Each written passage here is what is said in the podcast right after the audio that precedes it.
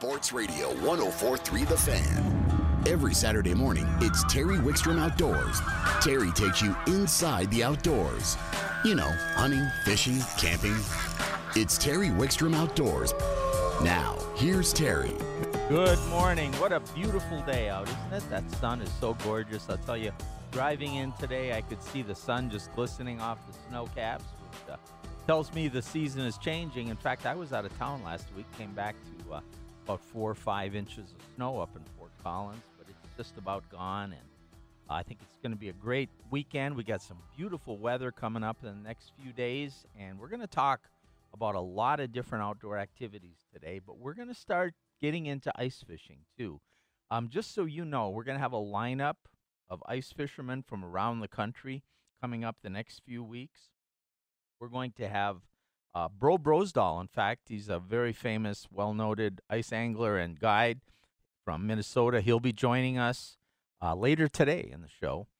Dave Genz is going to join us the Saturday after Thanksgiving, Mr. Ice Fishing. Doug Stange, you've seen him on In Fisherman TV and magazine. He's the editor in chief of In Fisherman magazine and the host of their television show. Uh, Doug, Doug, and Dave and I go way back, along with some other guests that'll join us. Greg Clusiau from Minnesota. They kind of started what's known as a revolution in ice fishing, but boy, things have just kept changing, and it there's so many great things going on in the ice fishing part of fishing. So we're going to cover that over the next few weeks, except for next week. Uh, next week, I will be in Hawaii on assignment, so Chad will be filling in for me, Chad LaChance. And I don't want you to feel sorry that I'm going to miss next week. I'm going so I can check it out for you listeners, do a little fishing, and report back as to what kind of an experience you could have. I consider it part of the job, and I don't complain about it. But uh, all kidding aside, Karen and I are going to go and have a few uh, a few adult beverages on the beach. I'm going to do some fishing. We're going to enjoy Hawaii for about a week. So, but I'll be back uh, the Saturday after that. I also want to say, um, Happy Veterans Day to uh, everybody, everybody out there who has served. We really appreciate it. I get to do this show and live the life I lead and all the things I have because I grew up in a country that had these opportunities because uh, so many people fought for me and for my freedoms and things. And we really appreciate that. And if you think this isn't an incredible country with just unbelievable opportunities, uh, uh, just take a look around you and see what you could do if you really want to do. And thanks again to our veterans. Hopefully, we we honor all of them today. And if you know somebody that served, go thank them for their service. As we get into this ice fishing and stuff, we're going to have a lot of other ice fishermen on too, besides these big national stars. We got our own guys right here that are really good. We got Nate Zelinsky, we got Ronnie Castiglione, we got Brad Peterson, and of course we got Austin Parr. And Austin Parr is also a great open water fisherman, and he's going to join us right now, and we're going to talk about that. Good morning, Austin. How are you, Terry? Thanks for having me. You know, I'm doing great. And it's that time of the year where I know you were up hunting this week. And, you know, do you pick up a rifle or a shotgun? Do you pick up a fly rod or a conventional rod? Or there's some high mountain lakes where you could probably get out and start ice fishing. There's just about anything you want to do going on right now. Man, I always tell customers down at the store, you know, this is the time of year where it's always the most difficult to decide because everything is, is at its peak for the entire season yeah, not only is the fishing really good, uh, and the hunting, obviously all of it, but a lot of people who aren't hardcore fishermen have put their gear away. A lot of the hardcore fishermen are hunters, so they are they're out hunting. So you get you get almost can have a lot of the water to yourself, and some of the biggest fish of the year are going to come this time of the year. Man, it really is true. You know, we were up in in North Park a little bit this past week and didn't deal with any people up there fishing at all. The the fishing at Delaney Buttes was just absolutely fantastic. Coming back down into town, Aurora has been fishing very well, and even Chatfield is still doing good. But you know, big fish, like you mentioned, good numbers as well. And then you know, you you subtract the crowds and the jet skis and the water skiers, and it really makes for a nice, pleasurable experience. Well, let's talk first about North Park. North Park traditionally, we're only about 10 days to two weeks away from those lakes freezing up. Do you feel there's going to be much open water left up there? Were you fishing from shore or a boat? It's going to be tough. You know, a lot of the shallower stuff up there really is starting to freeze. And, and three days ago up there, we had uh, the beginnings of, of ice forming on both Lake John and on the Delaney Buttes. For instance, Lake John, the, the lower lake, that's the, the very shallow lake, had a full cap on it, and everything else was starting to cap a little bit more. So you know it it's going to be, uh, I think, a little tough to get on some open water up there. But then the other thing that you do have are, are a variety of different river access points up there that are all going to remain open and still maybe have some activities of some spawning browns moving around in there. Oh yeah, I mean there's some great fish up there. You know they're just tremendous. But what you're telling me is that probably by at least by Thanksgiving weekend, which is pretty typical, we're going to have some uh, some ice opportunities there, and I think that North Park area uh, is going to is going to um, that North Park area is going to uh, provide some incredible ice fishing opportunities. It always does, and that early season bite up there, as with anywhere, is is really critical. You know, you get out there right as that ice gets safe, and you're able to to do a lot of nice sight fishing up shallow, and and not only catch good numbers of fish, but truly give yourself an opportunity to catch a trophy and and have something that you know you can catch a fish of a lifetime this time of year. Oh, you're absolutely right. I want to get back to ice fishing in a little in a little bit, but we're going to have some gorgeous weather down here on the Front Range. Uh, it's going to be near 60 the next couple days and probably hit 60 on Monday. But the water's not going to warm up dramatically because the nights are cold and the water's going to continue to cool. I think we're going to see this uh, opportunities for both boat and shore continue right here in the on the Front Range, don't you? You know, I definitely agree. And, you know, right now we're starting to see those water temperatures creep down into the high 40s. And, and that really means that, you know, you're starting to see some of your shad die off a little bit and your, your walleyes are, are beginning to move to a little bit deeper water in the middle of the day, which gives you really an opportunity to, to target them with a lot of the stuff that you know we've been talking about for the last couple of weeks and that I've been doing all year. But you know, jigging Raps, jigging spoons, and even some blade baits uh, to get down to some of those deeper water fish is really going to wind up being productive over the next couple of weeks of boating. Oh, I think so. And we've got that's what we've got too is about two weeks of boating on the Front Range. Then most of them will close. Of course, Pueblo will stay open all winter, and this Absolutely. bite will continue down there. But as I've talked to people over the last couple of weeks, um, they're they're telling me that the walleyes haven't totally transitioned deep. In the daytime, they're catching not only walleyes but other species on deeper structure with the jigging methods you mentioned. But in the mornings and and uh, just before sunset, they said they're still able to catch fish shallow even from shore. Absolutely. You know, I've really been hearing about that in Aurora a lot lately as well. Um, a lot of folks have been catching fish on jerk baits up shallow, and that's something we've also seen at Cherry Creek, where you know although you're not dealing with the extreme depths that you might see at Pueblo or or even Aurora for that matter, uh, early in that morning you're seeing fish up in three, four, five feet of water, and then you know as soon as that sun tends to get up onto the lake a little bit, they tend to slide off into that deeper stuff and either suspend or go get off some deeper water structure. Well, you know, another thing, and I'm reason I'm kind of hitting on the shore a little bit is I actually had an email from a listener and somebody who reads my column in the Denver Denver Post and want to know if I talk a little more about shore fishing. Well, we do quite a bit, but I think it gets lost in some of the reports. Another shore opportunity this time of the year. The water is cooling, and the lakes and ponds up and down the Front Range, a lot of them are heavily stocked with trout. And Absolutely. those trout get active and this is a great time to shore fish for those trout.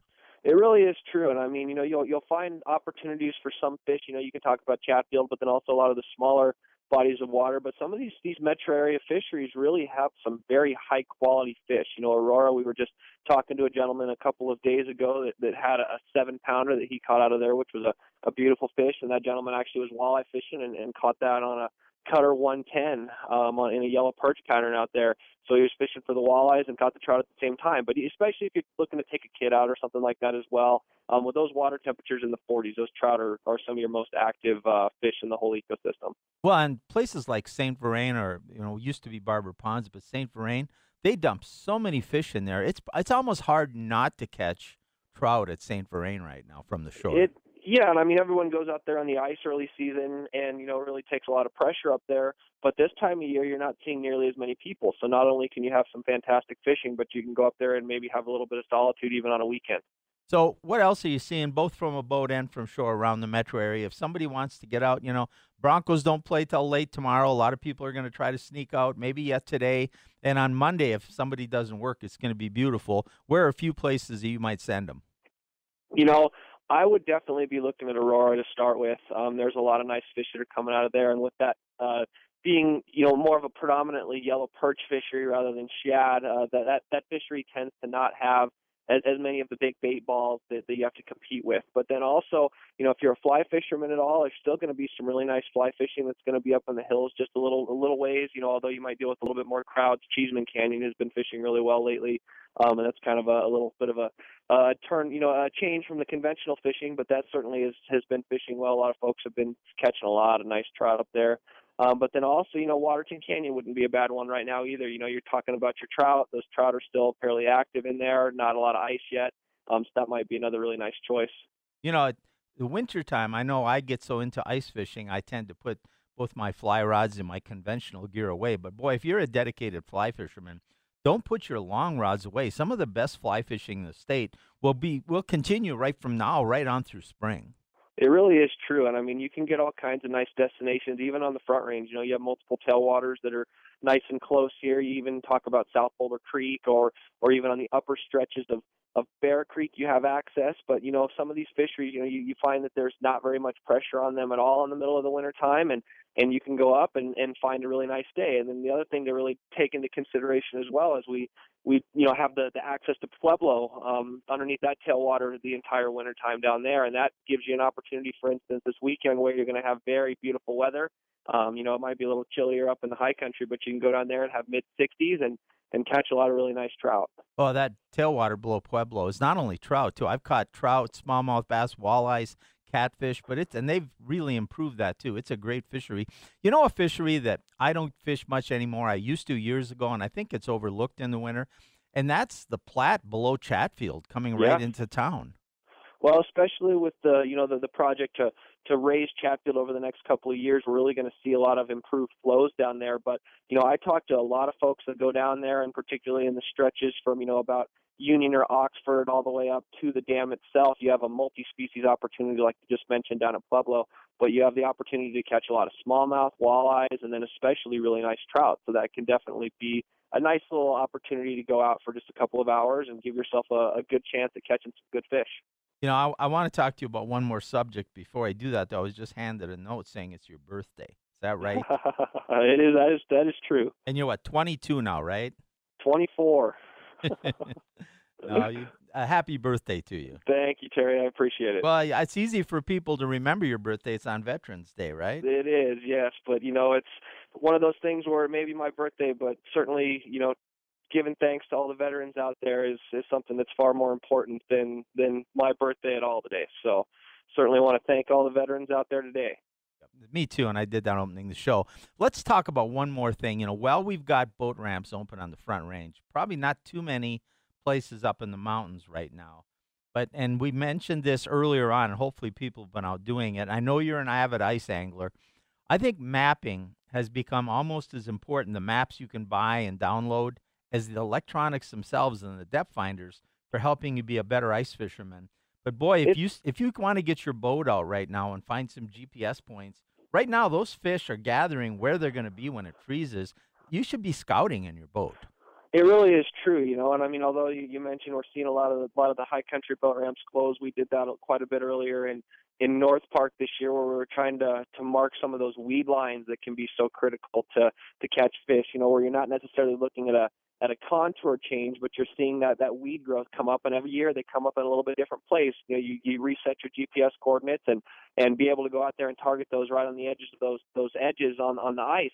But then, even as you mentioned, at Chatfield or Cherry Creek or Aurora or, or any of our other ice fishing destinations in town, trying to go and find some of those those deep water drop offs or something that you know it get, it saves you so much time from having to go out there and, and drill and and having to walk all the way out and trying to find a contour line with a flasher. It's so much more efficient to be able to do it with your boat. And if you can get those those points marked right now, it saves you so much time. You know, as you know, especially with the walleye bite in town, it, it's such an, an early and a late bite, and it doesn't last very long. So if you're out there, you know, fumbling around trying to find where that drop off is, that definitely can take away from your time. And by the time you finally get it, it's too late in the day. So if you can walk right to that spot and drill on it, it, it definitely improves success rates. Well, and I think uh, the scouting is so important, like you said, because you can move around so much more freely in a boat. And I think the mapping units on all the main things now, where you can create your own maps and also the downloadable maps. You know, here in Colorado, if I go back to Minnesota and fish, we have a chip that gives us one foot contours, right? Yeah, absolutely. And and it's fantastic. We don't have a lot of that available here, but a lot of guys are making maps you can download, and you can certainly create your own now too. And it makes such a difference. I mean, getting out on the water. In fact, I have on my YouTube channel, I have a show where I just went to Dowdy Reservoir, and what I did is um, the whole premises of the show is I'm unloading my shelter. I talk about the fact that I have my handheld GPS and I have a GPS on my depth finder, and that I was out there earlier in the year in my boat. And now Dowdy, you can catch some fish. It's let's face it, it's a pretty easy fishery. it's but- a fantastic one. You'll catch fish there, and it freezes early. But there was a, I was out on a, a boat on a flat, and there was one rock in the middle of that flat, and the fish were just was just like a fish magnet. Well, I marked that on my GPS. So in the winter, I pulled up, unloaded my shelter, walked right to that spot, maybe drilled two or three holes around it just to get exactly on it and near it, and sat there and just outfished everybody else in the lake, not because I was a better angler, but because I was on the spot. And so and it's so true. I mean, getting on that spot, and and sometimes you you know you have spot on spot type locations where you might have the the rise, and then all of a sudden there's there's an additional rise, or you have a bottom composition change, or anything like that at all. Those kind of things to mark on the the GPS for the ice fishing can truly set you apart from other anglers around you. All right. We got to run, but I want to tell people if you want to see that kind of activity, you can go to my YouTube channel. It's t- it's the best of fishing with Terry Wickstrom. And I just realized if you have Comcast Xfinity, if you talk into the microphone and say YouTube, it comes up. You can search, and about 70 episodes of my television show will come up right on the Comcast Xfinity, and you can watch them. So it's another way you can watch my stuff. But uh, Austin, before I let you go, first, happy birthday. And how do people get a hold of you if they either want to talk to you or book a guide trip? Shoot an email to me at walleye93 at gmail.com. Works well, and I'm also on Facebook. And you're they can stop into Discount Tackle, and you're almost always there. Yep, I'm there in the evenings a heck of a lot, and I'm going to be heading down there right now. All right. Thank you so much, Austin. As always, great information. We ran over, but we'll get make sure our next guest guest gets plenty of time. Thank you for all that great Terry. information. I appreciate it. You bet. Thanks. That's Austin Parr. What a great guy. Um, we're gonna after this break, we're gonna change up. We're gonna talk cutthroat trout, the greenback, Colorado State fish here. That and so much more. Terry Wickstrom Outdoors is brought to you in part by Sportsman's Warehouse, America's premier outfitter. Terry Wickstrom Outdoors is brought to you in part by the Honey Smoked Fish Company Smoked Salmon. Secret is in the fire. We're going right to the phones. And joining us from Colorado Parks and Wildlife is Boyd Wright. Good morning, Boyd. Good morning, Terry. Thanks for having me on. Thank you, and thanks for your patience. I know we ran a little over with Austin, but boy, he has great information. He's such no, a that was super interesting. No problem at all. yeah. But what you're going to talk about is super interesting too. You know the the Colorado greenback cutthroat trout is the state fish, if I'm not mistaken. And Yeah, you're absolutely right. It's our state fish. Uh, it's the native uh, trout to the South Platte Basin, so essentially the Front Range of uh, of Colorado. Um, and it's, uh, as some folks may long know, has a long storied history of uh, of almost being extinct and then being recovered and then almost being extinct again and then being recovered again. Yeah, it's been an up and down, but we feel like we're on the right path. And I know you and I talked a few years ago when they finally had isolated some genetic characteristics and things. But why don't you kind of take people through the history of what, go take them through what did happen with the greenback? Yeah, absolutely. So um, early, early on in the late 1800s, um, nearly all of our native trout in Colorado had had been wiped out uh, near extinction. Um, and by the 1930s, uh, it was believed that greenbacks were extinct. Uh, and then uh, a population was discovered in the 1950s. Uh, and then by 1973, when the endangered or the current version of the Endangered Species Act was signed into law, uh, the greenback cutthroat trout was listed as endangered under the Endangered Species Act. But it's actually one of the uh, stories that's heralded as a as an Endangered Species Act success story because within a, a few decades, uh, there were populations of greenbacks back all over the basin uh, through reintroduction efforts. Um, and by the, the late 70s, the, the greenback was downlisted to threatened uh, because of its improved status. Um, however, uh, in, in the early 2000s, uh, folks started to question the genetic integrity of the fish that were being used to restore greenbacks.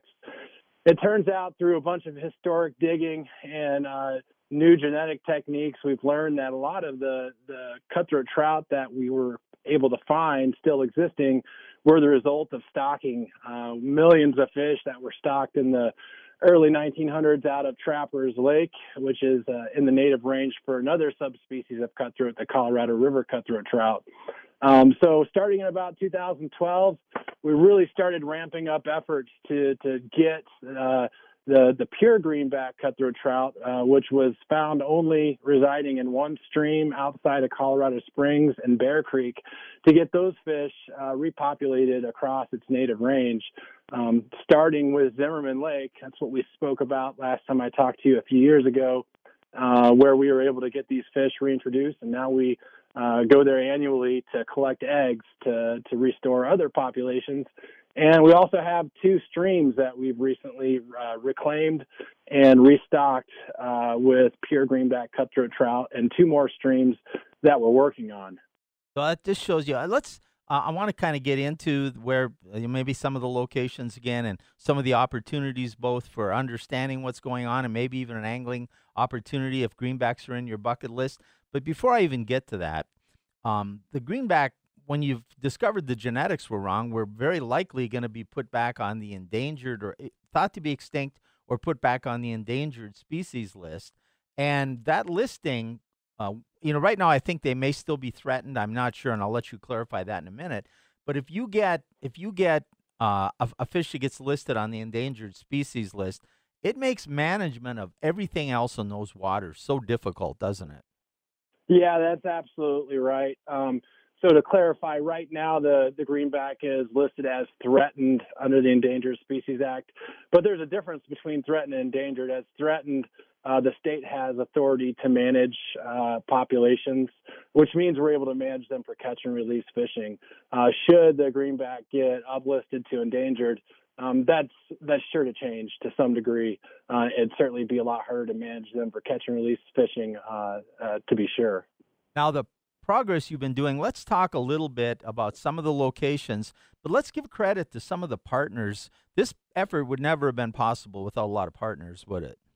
Yeah, thank you so much for bringing that up. Uh, Greenback Recovery is guided by a recovery team of multiple uh, government agencies, including the BLM, U.S. Forest Service, U.S. Fish and Wildlife Service, and the National Park Service, uh, as well as a, a non-signatory member in Colorado Trout Unlimited.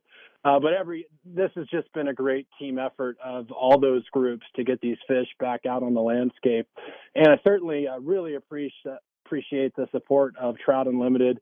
We've had an outpouring of volunteer support, and uh, and to have such great public buy-in on this work is really gratifying. Now, while we've still got a couple minutes, let's talk about where you've been able to establish populations, what you need to establish a population, and then do those populations provide any maybe bucket list opportunities for an angler? Yeah, well, um, it's uh, like you said, there's there's a lot of work that goes into to restoring populations. First, you can't have any other uh, trout species present. Uh, we know that non-native brook trout and brown trout uh, will outcompete uh, cutthroats because they're fall spawners and their young have a jump on growth uh, compared to the spring spawning greenback. We know that rainbow trout uh, readily hybridize with greenbacks, and when those two species hybridize, uh, what's left is is not genetically pure. Um, so we got to make sure we can get all of the trout out of the system first, and then we have to make sure that trout can't get back in the system. And that's usually accomplished by uh, utilizing a barrier to upstream fish migration. Uh, some of these are natural waterfalls, but then sometimes we have to plan and build barriers uh, to keep uh, non-native trout from migrating back in. So it's it's a great deal of work that goes into it. Um, and uh, in the first two streams that we were able to restock, we actually had uh, barriers already in place. Um, their uh, Dry Gulch and Herman Gulch are in the upper Clear Creek watershed, um, right off I-70 across from Loveland Ski Area. And the culvert, culverts that convey those creeks under I-70 uh, create, create a velocity barrier, and then there's also a, a vertical drop at the end of them Um, so there were already barriers in place uh, when we did those streams. But the two streams we're working on right now, um, we've had to build barriers, and uh, there's a lot of fundraising that goes into that. There's a lot of engineering and planning, um, and so that's where we're at on those two projects. So right now we've got them in two streams, um, and Zimmerman Lake as well. Um, and then when we have excess fish from production uh, in the hatchery, we're putting those into Joe Wright Reservoir. And right now, we're encouraging folks if they want to knock the species off their bucket list, Zimmerman Lake is a great place to do that. And if you don't want to hike up to Zimmerman Lake, uh, you can try your chances at Joe Wright Reservoir. And if, if you don't catch greenbacks there, well, you might catch a grayling or, or, or other subspecies of cutthroat. Yeah, Joe Wright is such an incredible fishery, isn't it? Right by the road. I send a lot of people up there with kids. You can take a fly in a bubble and typically catch those grayling year round up there. Well, not year round because it freezes, but but um, when they're going, it's just fantastic. I do want to ice fish Joe Wright one time, but there's about a two hour period from the time it freezes till there's six feet of snow on it. So, yeah, you got to get up there early, right? I've never ice fished either, but like you said, gosh, what an amazing experience to be up uh, in the inlet area catching uh, grayling when they're starting to run, and you can just see them everywhere, and they're readily taking a fly. It's it's uh, hard to compare anything to it, really. Oh, it is. Hey, we've got to run. Um, Boyd, we are way over time again. We've got uh, Daryl waiting to talk to us about Pueblo Reservoir, where we're going to take you next. So, thank you so much. That was a great update, and thank you for all that information. Thank you, Terry. I appreciate it. You bet. Thank you for joining us. Terry Wickstrom Outdoors is brought to you in part by Honey Smoked Fish Companies. Smoked salmon, the secret is in the fire. Terry Wickstrom Outdoors is brought to you in part by Sun Power Sports, Colorado's largest ATV and motorcycle dealer. We're going to the phones, and joining us from Pueblo State Park is Officer Daryl Cedar. Good morning, Daryl. Good morning, Terry. How's it going? It's going great. We have a beautiful sunny day up here. Is it that way down there? It is. It's beautiful down here. We have a high projected of 65 degrees today. It's going to be a beautiful day. Well, that's what I was going to say. Because you're south of us and you're at, uh, you know, and your elevation is not high, you quite often are warmer than us, and that presents a lot of outdoor opportunities. You know, before we get into what you want to talk about, and I know you want to talk about the trails that are down there that are incredible. Let's first start out though by telling people describe Pueblo State Park, what it's like, and the amenities that are available. Um, well, Lake Pueblo State Park, um, we're located just west of the city of Pueblo. Um, we have about it's it's about a 12,885 acre state park. Um, about 40 4,611 surface acres of water is what we have out there for the lake. Um, we offer 60 miles of shoreline. We have year-round camping. Um, there's tons of hiking opportunities, hunting, fishing, um, horseback riding, um, tons tons of stuff to do out at the park. And you know, we've been talking a lot lately about the fishing down there, and I want to touch on that before we get to the trails.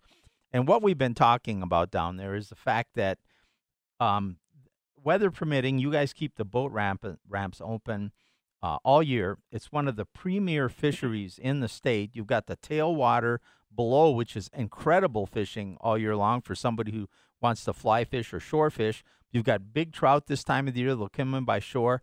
But then you're going to have this incredible spoon bite for walleyes. And while you're doing it, you're going to be catching uh, catfish, walleyes, smallmouth bass, maybe a wiper. It's just uh, an incredible fishery. Have you heard any reports about what's happening? Um, you know the the tailwaters are doing pretty well right now. Um, I was out there fishing just the other day actually, and uh, didn't do too bad. Um, the as far as fishing on the reservoir, I've uh, seen quite a few guys catching some walleye out there still, and uh, also some wiper here and there. And the the trout are really becoming active now as well. You know that's something the trout in these front range lakes up and down. You know, during the summer, people don't catch much many trout in Pueblo or in Cherry Creek or Chatfield or even in uh, Boyd and some of these state park lakes up and down the front range because the water gets warm and they tend to go a little deeper and be less accessible. But they are stocked heavily. And these reservoirs, because of the shad populations, once those trout get to a certain size, you grow some really big trout. And this is the time of the year and into winter when they're actually very accessible from shore. Yeah, definitely. Uh, the water temperature out there right now is right around 50 degrees, so it's cooled off a lot, and those trout are really starting to become active. Now, you mentioned that it's going to be 65 down there today, which really lends itself to so many other outdoor activities, you know, and we we talk so much about the the water-based sports, the boating, the fishing, even camping on the water that you have at Pueblo. But you mentioned the large land area, and that encompasses just a number of multi-use trails, doesn't it? It does. Um, there's there's tons of stuff to do, and what I wanted to what I was calling in to talk about today was uh, the the trail system we have out there. Go ahead. Um, so over based off the south side of the park, um, if you park at our Arkansas Point campground parking lot right there, there's miles and miles of single track mountain bike trails. Um, really, we call them mountain bike trails, but they're multi use trails. Um, there's about 40 miles of single track um, back there, and it's excellent mountain biking. Uh, you can ride horse ride horseback back there on those trails. Um, just excellent trail system. Um, we have maps out at the park. Um, we have anything from novice all the way up to advanced trails. Um, there's a map you can grab at the park, and we've graded the trails kind of like ski runs, you know. So um, people who are interested, you know, they can kind of gauge their their experience level and grab a map and find a find a route to go. Now, you mentioned the fact that you can enter the park, you know, have your bike, or if you're just going to walk or whatever on your vehicle, and then there's there's many areas to park and trails throughout the park. Also, you can even stay in Pueblo at one of the many hotels, and there's a, a cement bike path that goes all the way to the park, and you could get out to the, the bike trails that way too.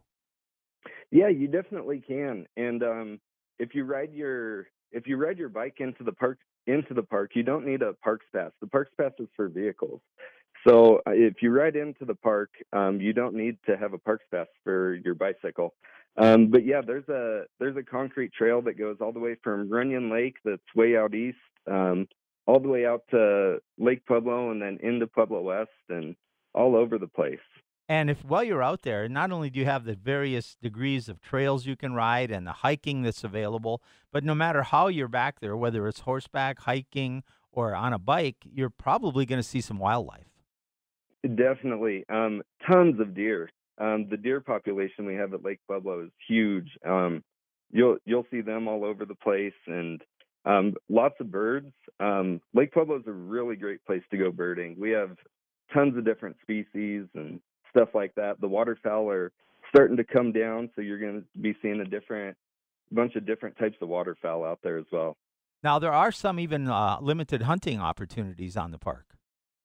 There are. So um, Lake Pueblo is bordered on each side by a state wildlife area, which is open for hunting and as well. And then at the park, we have certain areas that hunting is allowed.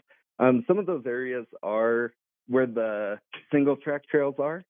Um, but hunters and bicyclers and everybody who's enjoying those trails usually get along just fine. But that's something we want people to be aware of that hunting is allowed back there and it's a multi use area. Yeah, so you might hear a shotgun blast, somebody hunting upland game or something. But um, yeah, I, for the for the most part, it ends up to be a very safe area, and the people interacting. You know, interacting with people doing other activities is such a key as our outdoor uh, population grows. We're going to see more people out, learning to coexist is really, really important. Now, with the weather you get down there, I imagine those trails are pretty accessible almost all year long. They are very accessible all year long. Um, there is a website, um, LakePuebloTrails.org, and those those guys do a really great job of updating trail conditions and stuff like that. I mean, we can the trails will get muddy and stuff like that, and we ask people to tread lightly when that happens, you know, just so we don't rut those out too bad. But um, they update trail conditions all the time. You can get onto that lakepueblotrails.org and uh, see what the trail conditions are for the day and stuff like that. There's also volunteer opportunities on there um, if people are interested in in that as well. What's the website again? Uh, it's lakepueblotrails.org. All right. Daryl, we are out of time, but great information. I hope people, you know, we have so many people that love the mountain bike. My wife and I both have mountain bikes. She rides a lot. I don't ride with her much because she kicks my butt, but but but we, you know, so many people that enjoy the outdoors in so many different ways, and Pueblo certainly offers them those opportunities. Thank you so much. Thank you, Terry. You bet. That's uh, Daryl from Pueblo State Park. And, you know, we talked the fishing and boating down there, but there are so many other opportunities at all of our state parks to get outdoors. And a little bit further south, the weather gets pretty warm. It's nice there. You're on 65 today, he says. That's pretty awesome to be down there riding a mountain bike. Terry Wickstrom Outdoors is brought to you in part by Sun Power Sports, Colorado's largest ATV and motorcycle dealer.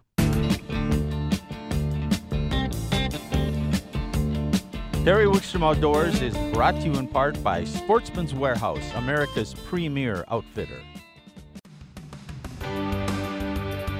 It's time now for Terry's tackle tip of the week. All right, we do have our tackle tip. You know, I've been telling you we're going to be covering a lot of ice fishing opportunities. Now, the baits I'm going to talk about today are tremendous for ice fishing, but I also use them during the summer for panfish and trout. They're tremendous baits.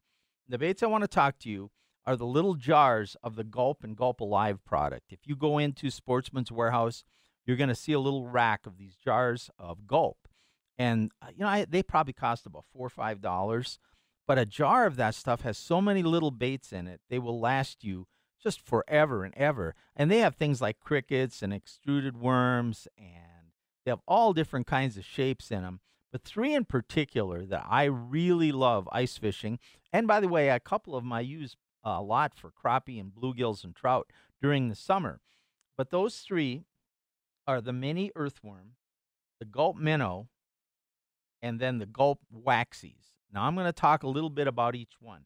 I'm going to start with that mini earthworm. It's about oh, it's I don't know, it's about an inch and a half long. It's really skinny. I always get it in the red wiggler color. Now Berkley makes a couple different products. They make one that's called a Euro larva that's kind of sectioned. I know Doug Stange, who's going to be joining us on the show here in a couple weeks, fishes that one a lot through the ice. They make one that's called a bloodworm that's maybe about two or three inches long and a little thicker, and that's an effective bait. But I love that mini earthworm because it looks like a small bloodworm. Uh, every fish that swims in any lake that I know will eat some bloodworms. They're the larvae of different insects. They're a little, usually red colored. They can be different colors inch, inch and a half, two inch long worm. Now, the little mini earthworm is kind of a thin bait, so you have to have, you put it either on a very light wire hook or you have to put it on a very light ice jig to, to hook it properly because it doesn't give you a lot of hooking space. But I have had phenomenal luck with that. In fact, I usually use some of the others more, uh, other gulp baits. And last year, I went out to test that mini earthworm I took a jar of that and I fished almost exclusively. I did use a couple other baits at times, and I did actually use some live bait a couple times.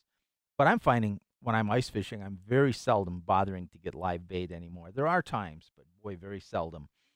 But that little mini earthworm, I fished that last year and I caught bluegills and crappies and trout, and it was just the most successful bait.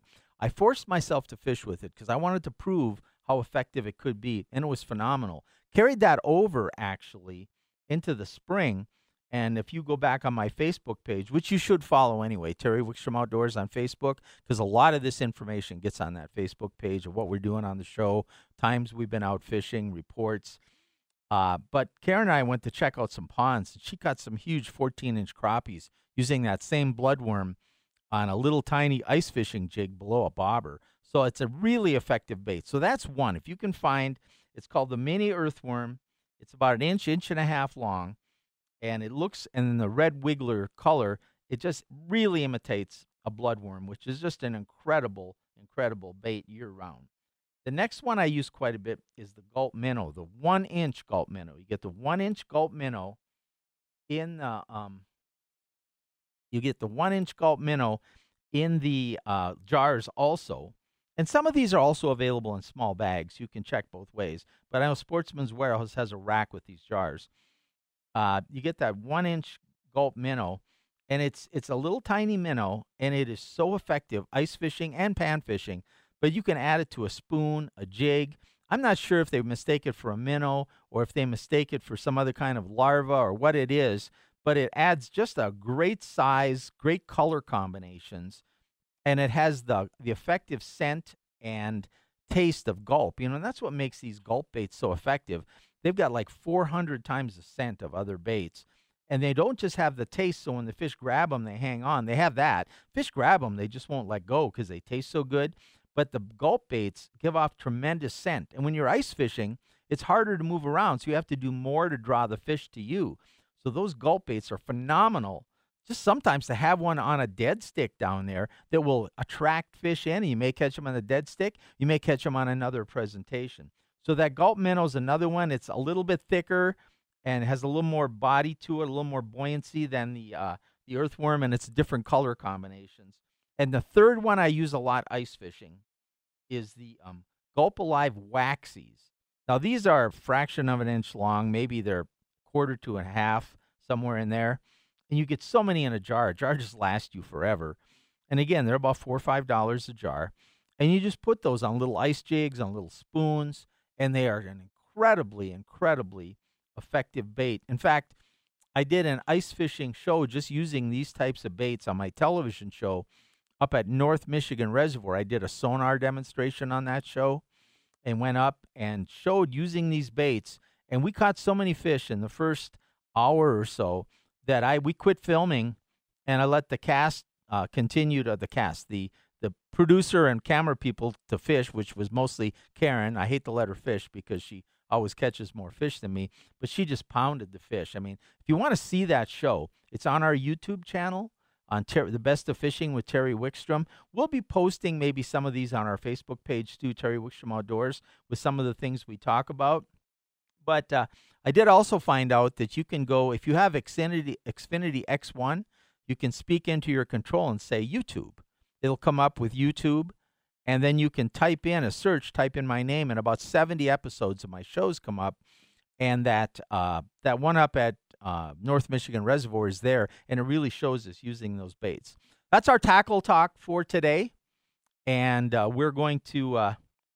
Uh, hopefully, you'll go out and use some of those baits. I've had just tremendous luck. I hardly use any live bait. Occasionally, I do, but very seldom when I'm ice fishing anymore. These gulp alive and gulp baits in the small jars, easy to carry. You've always got them with you. You've got backup. You don't have to worry about keeping alive.